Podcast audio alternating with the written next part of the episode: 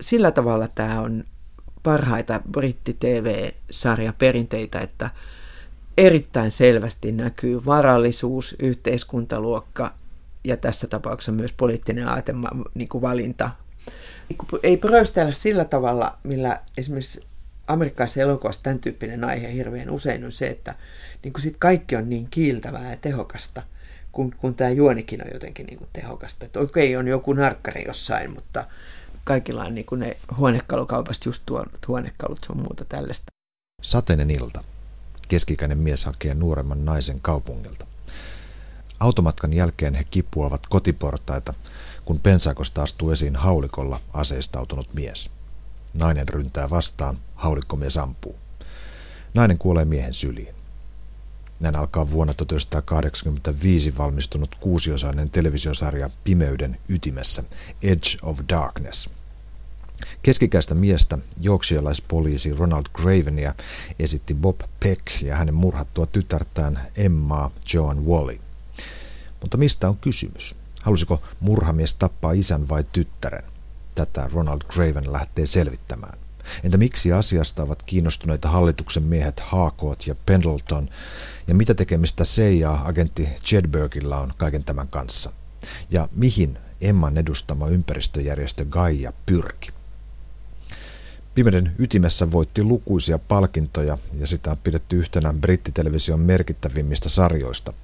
Tarinan pohjalta sarjasta ohjattiin Mel Gibsonin tähdittämä Jenkki-elokuva, joka pyöri viime talvena myös suomalaisissa elokuvateattereissa.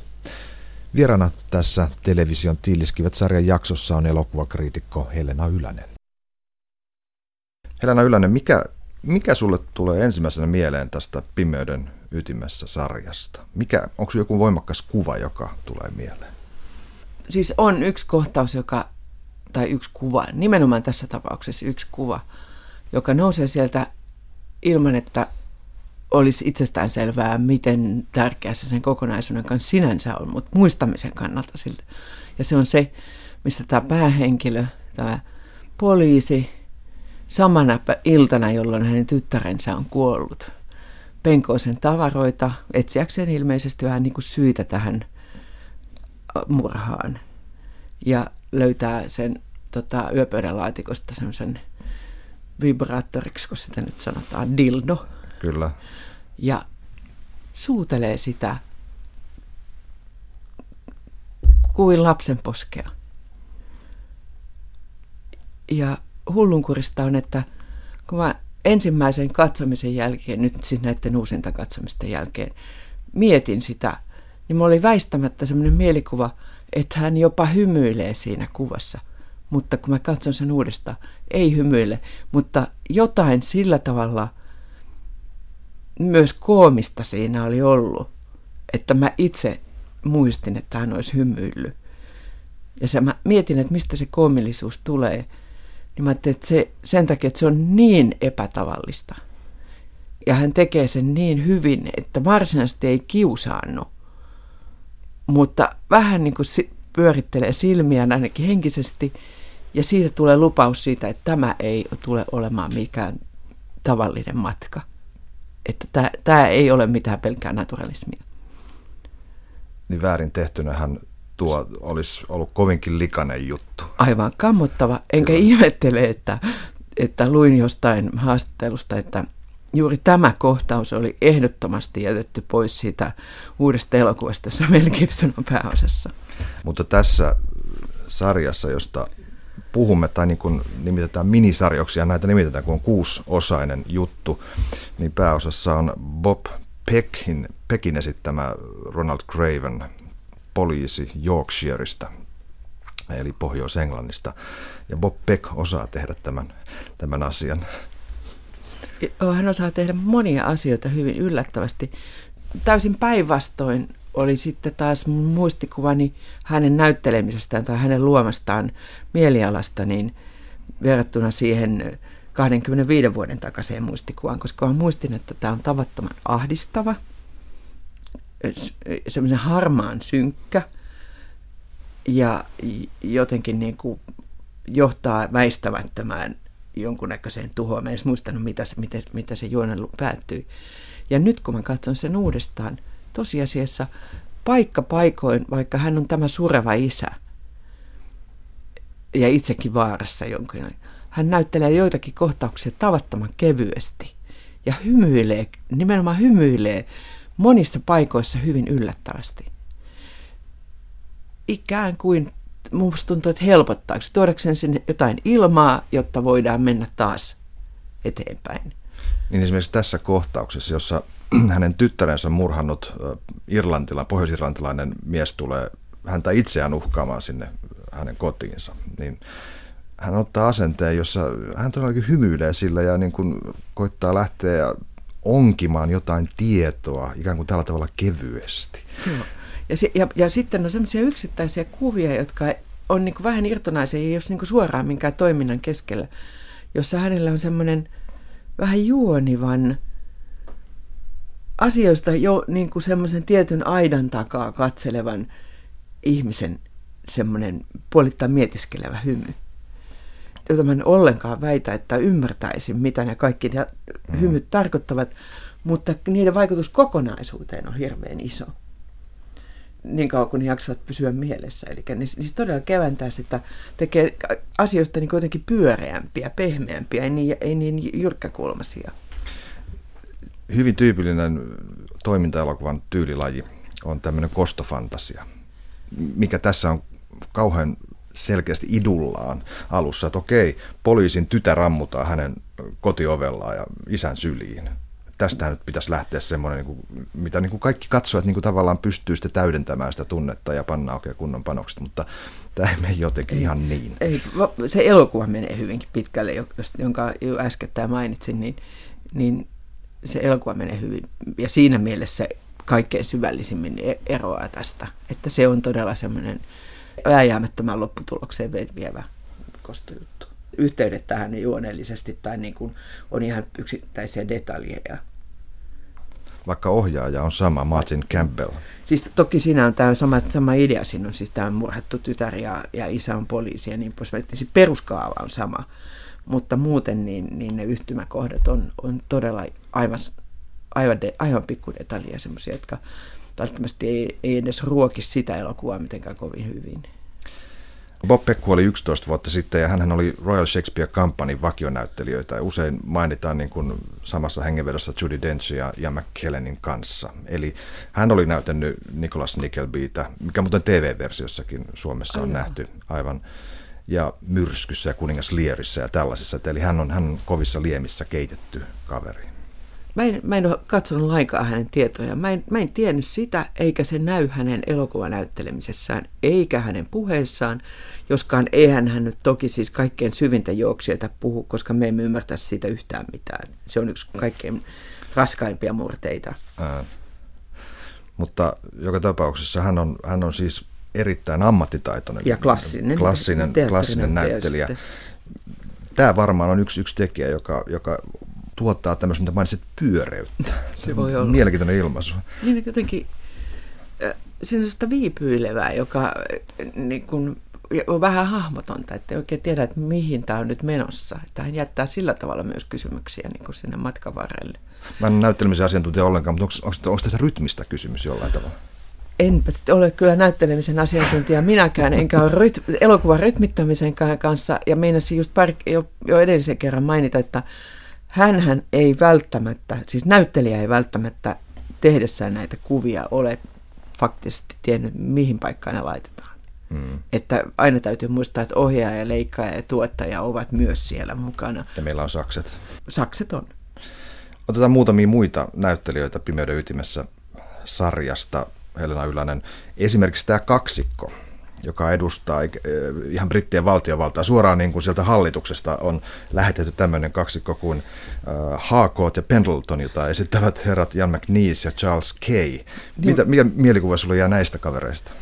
Jos ei tässä tavalla olisi niin vakavasta asiasta, paitsi murhasta, myöskin siis eh, saastumisesta, ydin tota, energiarikoksista ja kaikista tällaista, puhumattakaan salaliitoista ja, ja, ja, ja tota, epädemokraattisuudesta, niin täytyy sanoa, että nämä on kaksi aika huvittavaa semmoista peri-englantilaista hahmoa, monellakin tavalla. Tavallaan niin kuin juuri tämmöisiä jäykkiä, jäykkiä vähän salaperäisyyteen taipuvaisia kasvottomia, vähän nimettömiäkin valtion viranomaisia on aina ole, niin kuin siellä täällä. Mutta kun ne on niin erilaiset ja sitten tavallaan samanlaiset ja kummallakin on niin kauheat määrät semmoisia brittiläisiä omia tapojaan, tapo, sanavalintojaan, mihin ne hymyilee ja, ja, ja milloin ne haluaa näyttää salaperit. Ne on ihan tämmöinen tiku ja takupari tavallaan siinä. Et, että tämmöiset asiat saa sen nyt 25 vuotta myöhemmin tämän kokonaisuuden näyttämään humoristisemmalta kuin mitä se kuitenkaan oikeastaan, ja puhumattakaan mitä se oli aikanaan. Mä kiinnitin ihan samaa huomiota, että Haakot ja Pendleton, hän tietää kaiken etukäteen. He on niin kuin, tavallaan, he tietää enemmän kuin tämä sankari.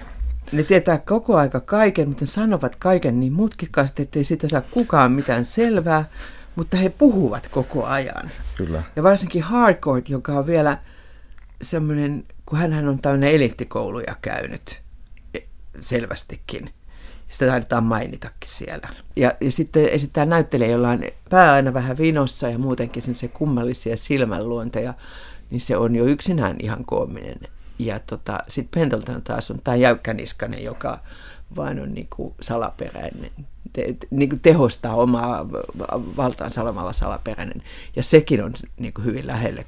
Ja molemmat ne puhuvat kauheasti, mutta eivät todella myöskään esimerkiksi niin kuin, edistä sen enempää päähenkilön kuin katsojankaan ymmärrystä siitä, että mistä oikein on kysymys. Ja tavallaan he summaavat, mitä on tapahtunut ja jotenkin näyttävät suunnan. Et heissä on jotain, mikä tuo mulle mieleen joidenkin Shakespearein elokuvien, anteeksi, näytelmien narrit, Joo, niin, jotka niin, tietää ne, ne on niin kuin se hovina, ne on niin kuin ne narrit, niin kuin sellaiset käsinuket, jotka popsahtaa yhtäkkiä sinne pitämään hauskaa katsojien kanssa sillä aikaa, kun taaempana vaihdetaan lavasteita tai pääosan esittäjät käynyt pyyhkimässä, käyvät pyyhkimässä hikeä tai kyyneleitä tullakseen taas siihen. Totta, tämä on se hyvin pukeutuneet herrat puhuvat monimerkityksisiä. No juuri sitä. Ja tota, ehkä kuusi tuntia juuri niin pitkä aika, että jotta ei mentäisi niin kuin liian synkkiin, niin, tota, niin tämä on yksi hyvä tapa rikkoa sitä, sitä koska mun mielestä ne on, sitten ne aivan lopussa ne muuttuvat äh, niin kuin ikävämmiksi, koska silloin ne alkavat yhtäkkiä oikeasti käyttää valtaa. Ne on vaikuttanut siis tämmöisiltä paperinukeilta, puhuvilta mm. paperinukeilta lähinnä siellä alkupuolella, mutta siinä loppu, niiden viimeisessä, tota, viimeisessä jaksossa varsinkin, jossa niin kuin oikeasti siirretään yhteiskunnallisen rikoksen puolelle, niin siinä he, he alkavat jo oikeasti pelata sitä. He, heistä tulee pelureita siinä, siinä isoimmassa pelissä. Otetaan, otetaan vielä yksi olennainen hahmo, joka on sitten taas ihan toisesta maailmasta. Darius Chedberg-niminen ja mies, jota esittää Joe Don Baker, siis teksasilainen jenkki, joka on täyttää hymyä ja toimintaa. Joo, ja sombrero päässä aina välillä ikään kuin muistuttamassa siitä, että, että hän itsekin tietää, että hän on kuin tämmöinen teksasilainen suuriin mittoihin kasvanut eksentrikko, joka tota, meluisasti ja, ja tota, kaikin tavoin niin kuin, omia lakeja noudattaen niin kuin pyörittää myöskin tätä systeemiä. Mutta hän on tietenkin, sen verran voi, voi, jos joku ei muista, niin hän kuitenkin toimii tämän päähenkilön tukena enemmän tai vähemmän. Alun perin pyynnöstä hän siis toimittaa sille semmoista, semmoista materiaalia, josta tämä, päähenkilö Craven saa tietää enemmän siitä, mitä, mitä hänen tyttärensä on tehnyt ja mitä, mikä on saattanut vaikuttaa siihen, että hänet, koska koko aikana ei oikeasti tiedetä, että kumpi siinä murhattiin, isä vai tytär. Ja isä tämä niin kuin raastaa oikeastaan ehkä eniten. Ja se on siis osittain se syy, miksi hän lähtee etsiskelemään sitä ja kiinnostavaa tietenkin, että isän rikokset ovat yhteisön kannalta ne kaikkein synkeimmät siihen aikaan niin kuin lähihistorian alueet, jotka on Pohjois-Irlanti ja kaivosmiesten asema. 10-20 vuoden välein tapahtuvat suuret kaivosla, kaivosmiesten lakot ja muut tällaiset. Ja sitten Pohjois-Irlanti, jossa ei, ei noudatettu ilmeisesti mitään sääntöjä tai lakeja. Reiven on ollut siellä Pohjois-Irlannissa ja pelannut sitä peliä. Ja Jedberg puolestaan tuossa välillä piipahtaa jossain, oliko se Salvadorissa ja, ja tota, on, vai missä organisoimassa asioita, mikä tarkoittaa tietysti se ja mielessä. Joo, hän on ilmeisesti ollut sekä Latinalaisessa Amerikassa että Aasiassa, mikäli niistä mm. heitoista jotain saa kiinni. Mutta että Washingtonin miehiä, mutta kenen siellä, sitähän ei koskaan varsinaisesti, sitä ei selvitä koskaan missä vähän pääri. Hän on siis vaan henkilökohtaisesti tänne vapaa-agentti, niin kuin itse luokitellut itsensä vapaaksi agentiksi. Miten on Helena Ylänen miten sä suhtaudut tämmöisiin thrillerijuoniin? Siis mä, mun täytyy sanoa, niin kuin yksi ystävättäreni sanoi, että hän putoaa aina pelistä, kun laukkuja vaihdetaan. Ja mun täytyy sanoa, että kyllä minäkin usein putoan, että siis kun puolet vaihtuu, eikä tiedetä kuka on kenen puolella ja oikeastaan, että kuka teki mitä, niin itse asiassa Raymond Chandlerin dekkareista tulee vähän samanlainen tuntu, että hetken, onko se kaikki langat ihan tekijöilläkään hanskassa? Mun täytyy myöntää, että mä näköjään liitän teidän kanssa samaan puolueeseen siinä mielessä, että mä oon yleensä aivan pyörällä päästäni, tota, mitä enemmän on oikeasti niin kuin semmoinen juonijännäri, jossa, ja varsinkin jos juuri laukkuja vaihdetaan, tai hattua, tässä tapauksessa usein hattua.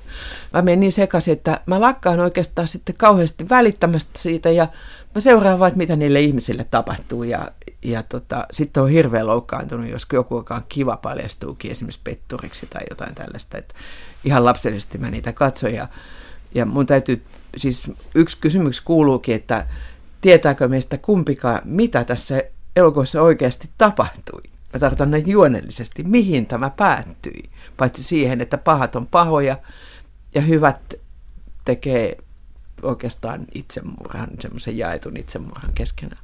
Jotenkin oli juoni sitten monimutkainen tai yksinkertainen, niin, niin se on kuitenkin vain keino osoittaa, että millaisia valintoja ihmiset tekee ja, ja uhraako ne itsensä ja, ja ketä ne puolustaa. Juuri näin, ja nämähän tässä, siinä mielessä tämä on, mä en, mä en muista tässä enää kunnolla, minkälaista 80-luvun ollut niin sanottu mentaliteetti, jaettu mentaliteetti oli, mutta ei se mun mielestä erityisesti suosinut sitä, että kaksi keski-ikäistä, mutta vielä enemmän tai vähemmän hyvävoimista ihmistä. Totta kai ne otti siis riskin, jonka lainsia näissä otetaan, mutta koska se tarkoitti sitä, että he, he saivat tämmöisen plutoniummyrkytyksen tai jonkun tällaisen. Niin lähtivät ne... sinne, sinne ydinjätekäsittelylaitoksen, josta, jossa epäiltiin valmistettavan plutoniumia, niin lähtivät hakemaan sitä plutoniumia. Jo, niin, jotain tällaista, näyttääkseen, että sitä on siellä tai, tai jotain muuta vastaavaa. Niin tota, sitten se loppuhan on tietenkin sillä tavalla outo, että ne eivät voi enää peruuttaa tätä valintaansa – ja silloin heidän ympärilleen tulee jo sitten semmoinen niin kuin tragikoominen luopu, luopuneiden ihmisten viimeiset ratkaisut.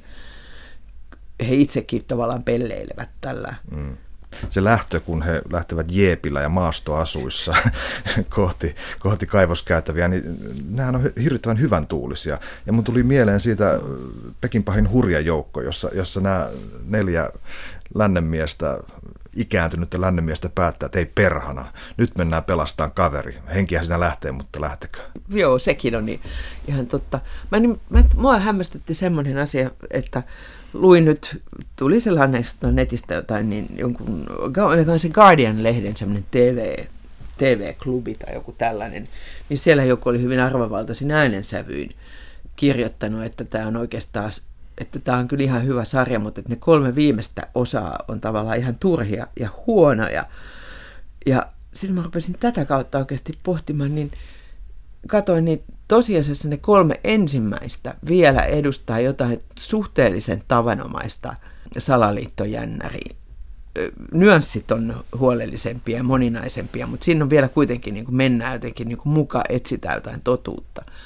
Mutta jossain siellä, kun tämä päähenkilö, se oikeasti saa jotain tietoa siitä, että mitä hänen tyttärensä on tehnyt, niin se, se kääntyy sillä tavalla, se heittää sen eräänlaisen voltin ja se alkaa tulla hullummaksi. Siis mie, niin kuin, että teot on mielipuolisempia ja, ja tota, ihmiskuviin tulee enemmän semmoista hulvattomuutta ja, ja porukkaa tulee niin kuin kuviin aina vaan enemmän ja enemmän enemmän, että hyvä, että ei ole koko alahuone siellä jossain vaiheessa.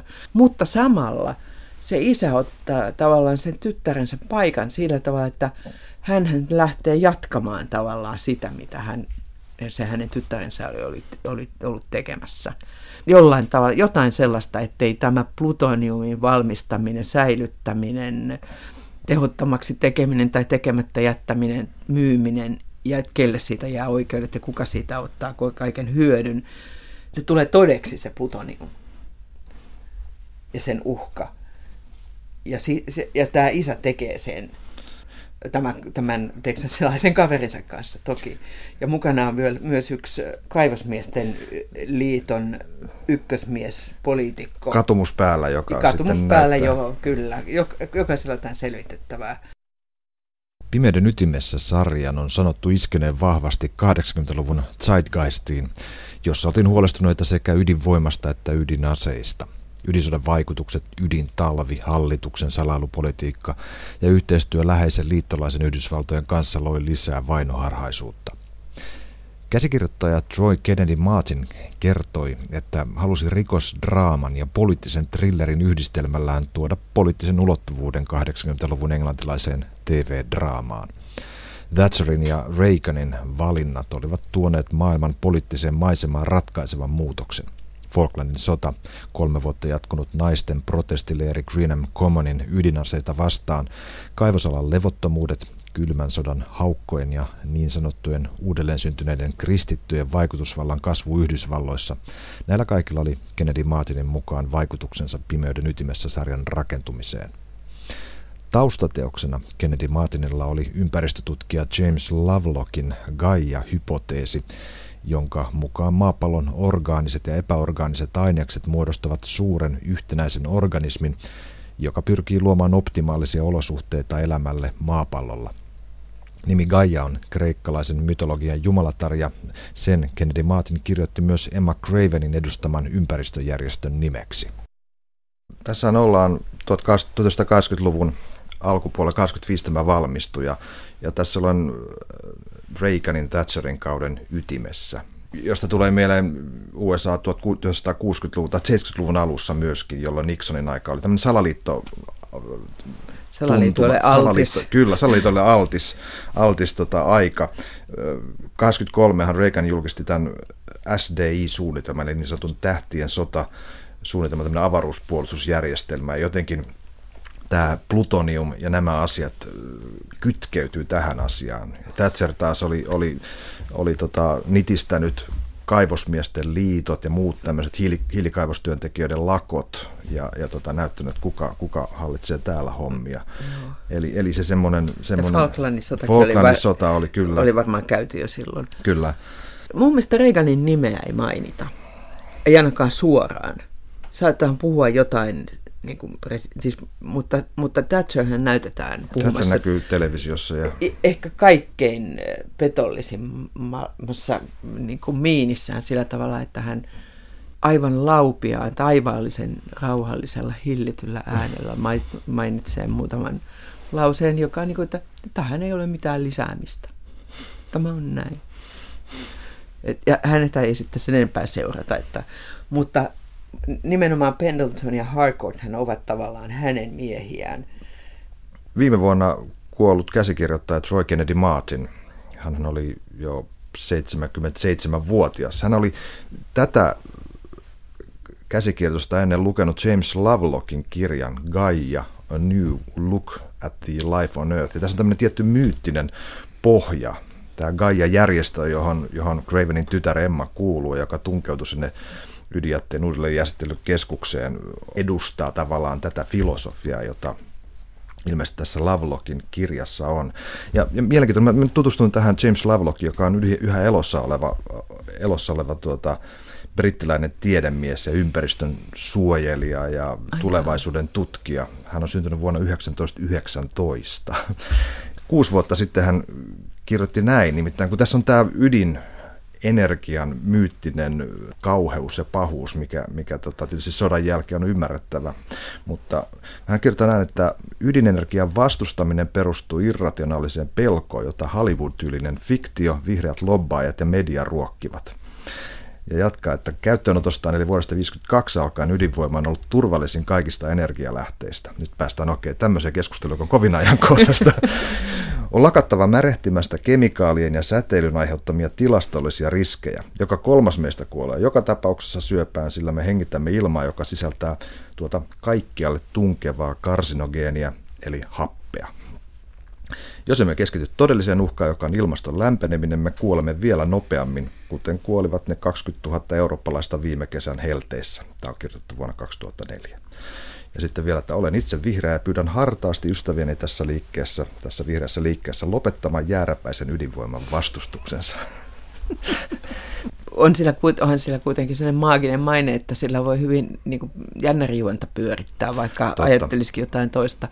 Mutta toisaalta tässä kaikessahan se, se pahin peikkohan on kuitenkin tämä amerikkalainen ö, suurliikemies, jo, jolle siis myydään, tai eli siis yksityistäminen on luultavasti tässä tavallaan niin se tämän Kennedy Martinin iso peikko, mitä en ihmettelekään, koska ikäpolveltaankin hän kuuluu siihen porukkaan, että jos me ollaan nämä verovaroista kaikki hankittu, niin niitä ei siis jollekin yksityiselle mennä myymään, joka heti kun se omistaa sen voi tehdä sillä mitä tahansa.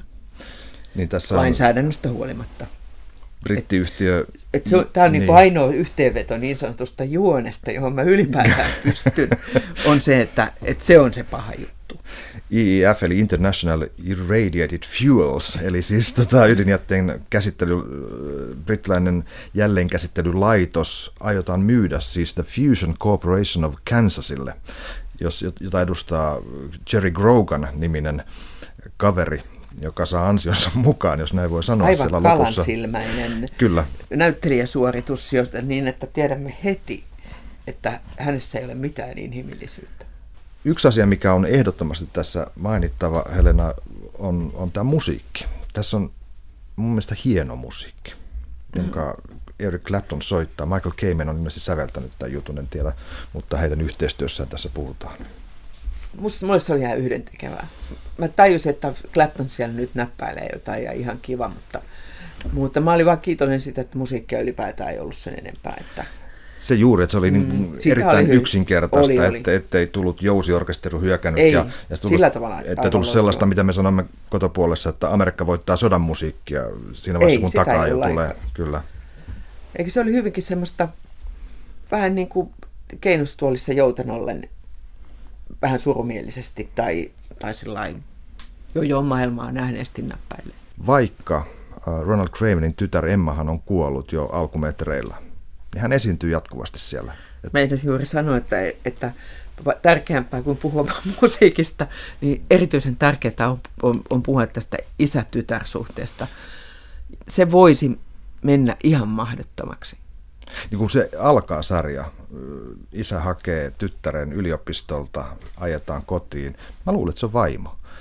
Se suhde vaikuttaa siltä, tytär nojaa isän olkapäähän ja, ja keskustelu on sen kaltaista. Mä olin että... ehkä sitten lukenut kansilehdeltä, että, että se on tytär. Että mä, mä tiesin, että se on tytär, mutta... Niin kyllä mäkin tiesin, niin mutta, on, mutta mä kun uusin silmistä katsoo, niin se intiimiin, intiimyyden aste oli niin huikea. Joo, ja näyt, näyttelijöissä ei ole niin ilmeistä ikäeroa, koska toi Pekhän on ollut vielä ihan vetreä siinä ja, ja on hyvin sileä kasvoinen ja näyttää siis mahdollisesti ikänsäkin nuoremmalta. Ja, ja tota, Hän oli tässä 40-vuotias. Joo, no, ja tyttö taas on aika kehittynyt tämmöinen Kyllä. kaunis, suurisilmäinen, kaurin silmäinen.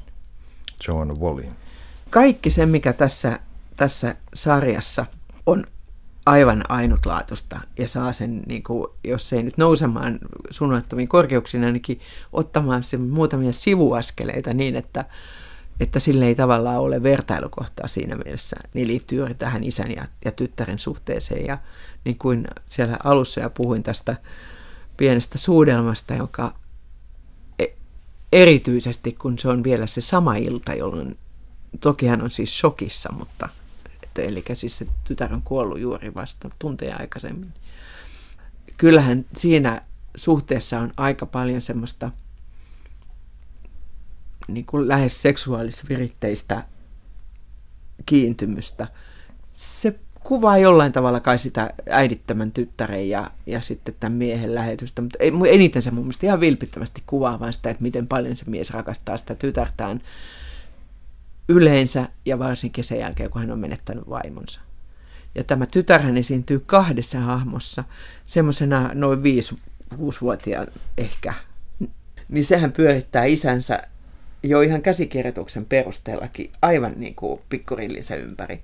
Hän on ottanut äidin paikan. Joo, ja hyvin taitavasti pitää myös huolta isästä. Tarkoitan, että ei hän ole vain niin kuin manipulaattori, vaan hmm. niissä kohtauksissa erityisesti, jossa tämä tyttö on lapsi, siinä on erittäin outo tämä, että, että miten lapsi on viisas ja osaa katsoa rauhallisesti tilanteita, ymmärtää, että isä kaipaa äitiä ja että hän joutuu esittämään, eikä ollut ahdistettu lainkaan siitä, että hän joutuu olemaan niin vahva.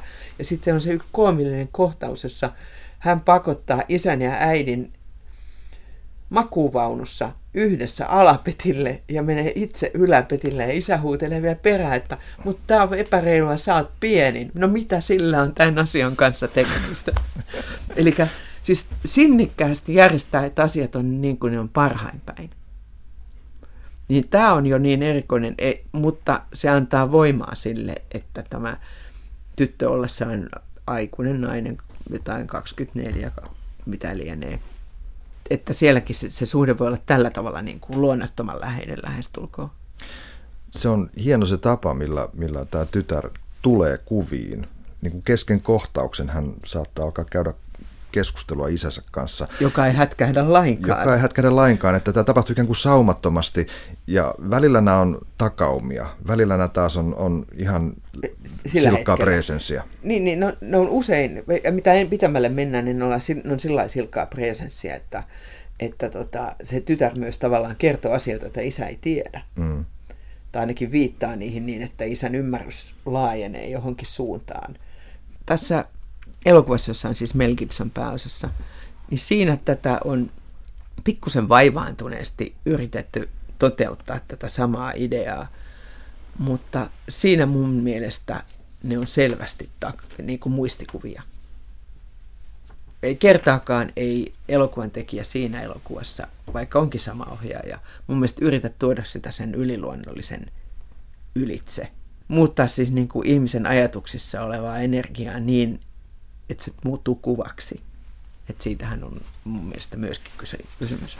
Ettei asia, ettei viaton amerikkalaiskatsoja joutuisi hämmennyksiin. Niin, juuri näin. Ja sitten täytyy muistaa, että, että amerikkalaiset suhtautuu tavattoman vakavasti filmitähtiin, siis näihin supertähtiin. Niin on hirveän monta rajapyykköä, joita he eivät voi ylittää. Ja ne, jotka ylittää, niin niitä sanotaan sitten luonnennäyttelijöiksi ja silloin palkkaa. Tai raakeiksi. Mutta sarjassa tämä tuntui siitä, että, että se lineaarisuus ikään kuin katoaa, että, mm. että kaikki, kaikki on läsnä yhtäaikaisesti. Se on, se on aika semmoinen nostattava tuntu. Että... Kyllä. Siellä on, aika, siellä on oikeastaan hyvin monia semmoisia välähdyksiä, jossa se, sitä kerrontaa viedään ihan pois tästä pääasiasta ilman, että se varsinaisesti niin kuin, että se löys, löysentäisi sitä tai tekisi siitä vähemmän kiinnostavan, vaan tuo siihen jotain sellaista rikkautta, koska tosiasiassa on ihan hirveän tylsää tämä, että, että onko että jollakulla on plutoniumia jossain vanhassa kaivoksessa. Ja sitten siellä on jo ihan hämähäkin se, häkin seitit seinillä, mutta se on yhä edelleen siellä. Mutta jossain kerroksessa siellä on porukka, joka niin kuin kuitenkin vahtii kaikkea. Semmoinen, että pahuudesta tekee, tehdään konkreettista ja loo, muka loogista, jotta siitä voidaan kertoa jotain. Sitä vielä voidaan viedä niin kuin juonen mukana. Toki se yksi ehkä hienoimpia niin kuin elokuvallisesti nokkelalia on se, että varsinkin siellä alkupuolella nähdään, nähdään aina semmoinen tavarajuna menemässä hiljaa asema, asemien läpi jonnekin, jossa on suurin joka toinen vaunu on semmoinen, jossa on joku tämmöinen... Näytti jotain reaktorin niin, osalta. Niin, niin, aina se oli samanlaisia, että olisiko ne ollut jotain säiliöitä, jossa, mm. mä en, kun mulla ei ole mitään käsitystä, että millä tavalla ydin, ydinenergia pakataan. Mutta tämähän on tämmöinen suhteellisen pienellä budjetilla tehty hyvin suurelta ja massiivista näyttävä asia. Ja juna, junan väistämättömyyshän on, on todella Aivan tehokas. Tota, ja ottamalla siitä kuvia näin päin ja näin päin, niin niissä yhdet ja samat kuvat on. Ja lisäksi tietty toistahan on niissä jopa se idea, että vaikka olisi ihan samaa kuvaakin käyttänyt, ei se olisi fuskua. Miten on, Helena Ylänen, onko Pimeyden ytimessä vaikuttanut sun mielestä joihinkin jälkeenpäin tulleisiin elokuviin, TV-sarjoihin?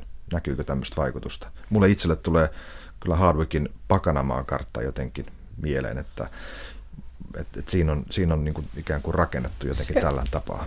Se olisi se on mahdollista. Sitten toki voi olla, että Neil Harvik on eri mieltä, mutta jos ollaan nyt vain meidän mielipiteiden kanssa, niin se on ihan mahdollista. Ja kaikissa Pakanamaan kartta, en ole koskaan nähnyt uudelleen, on mun muistikuvissa todella, se oli, se oli hieno jännittävä juttu. Sillä tavalla tämä on parhaita britti-TV-sarja perinteitä, että erittäin selvästi näkyy varallisuus, yhteiskuntaluokka ja tässä tapauksessa myös poliittinen aatema, niin kuin valinta.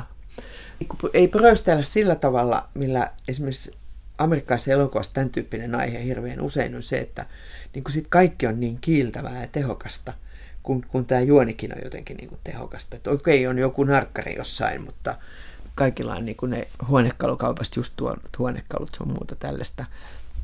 Ja tässä esimerkiksi myöskin tämä amerikkalainen elokuva poikkeaa, että tämä poliisi, poliisi ja sitten kaikki ne kodit, missä hän käy, niin ne on jotenkin vähän samalla tavalla sisustettu hyvin vaaleilla moitteettomilla huonekaluilla ja niin poispäin. Se on vähän niin kuin TV-sarja Lostissa, jota on tässä katsonut myöskin tästä tämän saman television tilskivien vuoksi, niin siinä on kaikilla näyttelijöillä on äärimmäiset tasaiset valkoiset hampaat. Ja jotenkin sen yli mä en tunnu pääsevän. Sitä ei elokuvissa koskaan Luojan ole. kiitos. Niillä on aika hämmästyttäviäkin hammasho- hammashoitosysteemejä, mutta... Pimeytymisessä ei ole, ei, ole, ei ole tavoiteltu kuvilla tehoja, siellä on efektiä eikä tämmöistä mitään muuta kikkaa.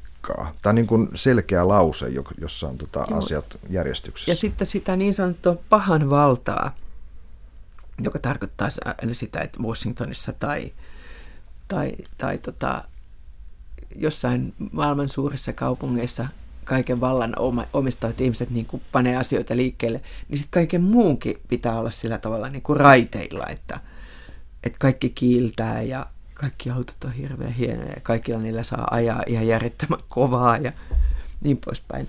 Että tässä siis ne ihmiset on kyllä sijoitettu sillä tavalla todellisen oloiseen ympäristöön. Ja yksi siellä on useampiakin tämmöisiä liikuttavia elämäntarinoita kaik, näiden ihmisten, näiden lukemattomien ihmisten joukoissa, joukossa, joiden luo joko päähenkilö tai joku muu menee hankkimaan tietoa, koska tässä on paljonkin niin kuin menneisyydestä kysymys myöskin, koska se plutonium-homma on ollut siellä niissä onkaloissa ilmeisesti parikymmentä vuotta ennen kuin tämä Gaia on ryhtynyt tätä asiaa selvittelemään. Näin mä ymmärrän, muistaakseni käsitin sen. Siellä on aika, varsinkin jotkut niistä, jotka koskevat Pohjois-Irlantia ja mitä siellä on tapahtunut, mutta myöskin tavallaan tämän kaivosmiesten ehdottoman tota, laittomia menetelmiä politiikassa käyttävän miehen kertomana yhtäkkiä se, että miten, miten ajauduttiin sellaiseen tilanteeseen, että esimerkiksi, että, että mitä se merkitsi niin kuin kaivosmiesten etujen ajamisessa se, että jouduttiin oikeastaan ottamaan ne askeleet sinne pimeälle polulle. Ja mm. tässä nyt ollaan. Miten niin kuin monia ihmisiä on, on niin kuin matkan varrella huijattu ja käytetty hyväksi. Ja ne tulee siellä myöskin surullisena pieninä tarinoina.